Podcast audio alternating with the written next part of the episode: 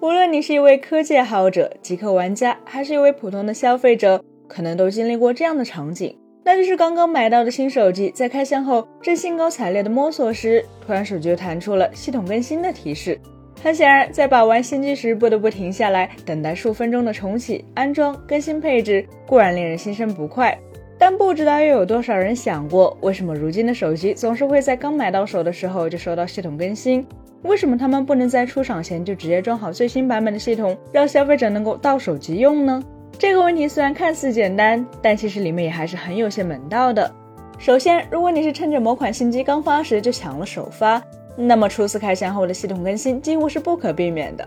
甚至有的时候如果不安装这个更新，手机可能都无法正常使用。为什么这么说？因为很多时候厂商为了方便新机一发布就能迅速铺货，往往会在新品发布会召开前就已经将机器运到了经销商门店处。在这样的情况下，保密自然就成为了一个很现实的需求。那么怎么才能保密呢？除了制定一些相关政策，在服务器端进行设备联网检查外，还有一种比较常见的做法。那就是在发布前版本的系统里直接显示虚假的硬件信息，并隐藏关键的软件功能，直到产品发售前的最后时刻才通过一次系统更新将所有正常的软硬件信息解封。在这种情况下，如果你在发售日当天第一时间就买到了提前发往经销商处最初的那第一批次新机，就有可能会见到开箱之后的一个系统更新，然后所有的软硬件信息发生突变的景象。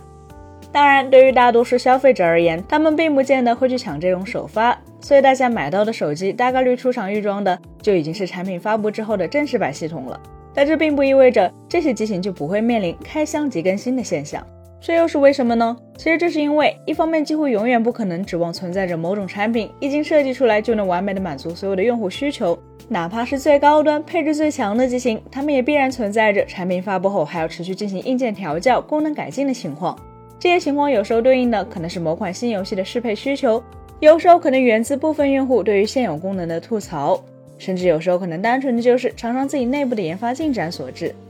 但不管怎么说，它都可能会导致手机收到一些重要的、会对操作、功能体验带来重大改变的系统更新，从而表现为消费者买到新机后刚开机不久便被提示已下载系统更新，需要立刻重启安装。另一方面，可能有些朋友虽然能理解厂商给产品提供持续更新的做法，但还是那句话，如果有了新版系统，为什么不能在出厂前便安装好，而非得要等到拿到机器后才来下载安装呢？不得不说，这是一个很有趣的话题，因为它直接指向了两种现象：其一是无法确认自己买到的手机一定就是近期刚刚生产出来的那一批次。如果一台手机在出厂后又在经销商的仓库里待了一段不短的时间，那么，在它到了用户手上后，收到了这段时间里的发布最新的系统版本推送，自然就顺理成章了。除此之外，这其实还会引出另一个话题，那就是手机厂商给生产线上的机器预装的系统以及软件，很多时候都未必会是与时俱进的。例如，当你在二零二三年五月购买了一台二零二二年十月份发布，但实际生产于二零二三年四月份批次的手机时，大概率就会发现，它预装的系统和软件版本还停留在二零二二年刚发布时，甚至更早的日期上。为什么会这样？原因其实很简单，因为更新生产线上的预装系统，就意味着货要重新进行大量的可靠性检查，甚至可能不得不造成生产的停滞。相比之下，将更新延后到用户的开箱行为之后，不仅能够保证生产的连续性，同时也在一定程度上转嫁了更新出错的风险。本期节目就到这里了，更多精彩，大家可以关注我们三一生活的官网或全民大同账号查询更多信息。咱们下期再见，拜拜。